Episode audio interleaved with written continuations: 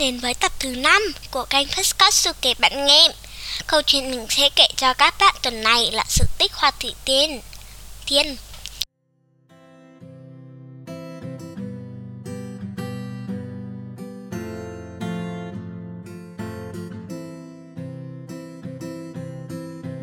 Ngày xưa, có ông phú hộ sinh được 14 người con trai. Khi biết mình sắp chết Ông gọi bốn người con đến, Dặn dò các con Phải chia gia tài của cha làm bốn phần đều nhau. Bốn người con hứa tuân lời cha chối lại. Tuy nhiên vừa chôn cất cha xong Thì ba người còn đầu dành phần gia tài nhiều hơn người em út. Họ thì chia từ em út một mảnh đất khô cằn. Người em út rất buồn Vừa thương nhớ cha, vừa buồn vì các anh xử tệ với em. Đang ngồi khóc một mình, trước mảnh đất khô cằn Thì người em bỗng thấy một bà tiên mặc áo gần đó hiện lên bảo, Này, con thôi đừng khóc nữa. Khoảng đất này của con có chứa một kho tàng mà các anh còn không biết. Kho tàng này chứa rất nhiều mầm của loại hoa vô quý giá.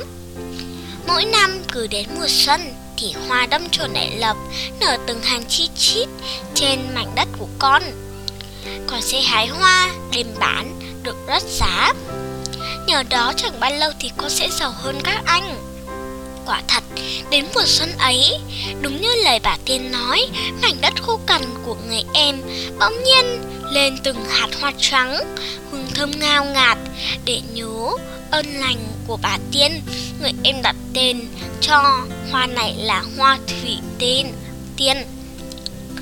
Những người thích hoa, chơi hoa và những người nhà giàu đã thì nhau đến hoa thủy tiên hiếm quý với giá rất đắt. Chẳng bao lâu, người em trở nên giàu có hơn các anh. Nhờ người ta tin rằng hoa thủy tiên mang lại tài lộc và thịnh vượng. Do vậy mỗi dịp tết tết đến chơi hoa thủy tiên được dành một thủ lễ đón xuân những ngày cuối năm, thủy tiên được chăm sóc và nở hoa ra thừa, hy vọng mang đến tài lộc sung túc may mắn đến năm mới. Tớ đã đọc xong bài sự tích hoa thủy tiên rồi. Hẹn gặp lại các bạn ở các tập tiếp theo nhé!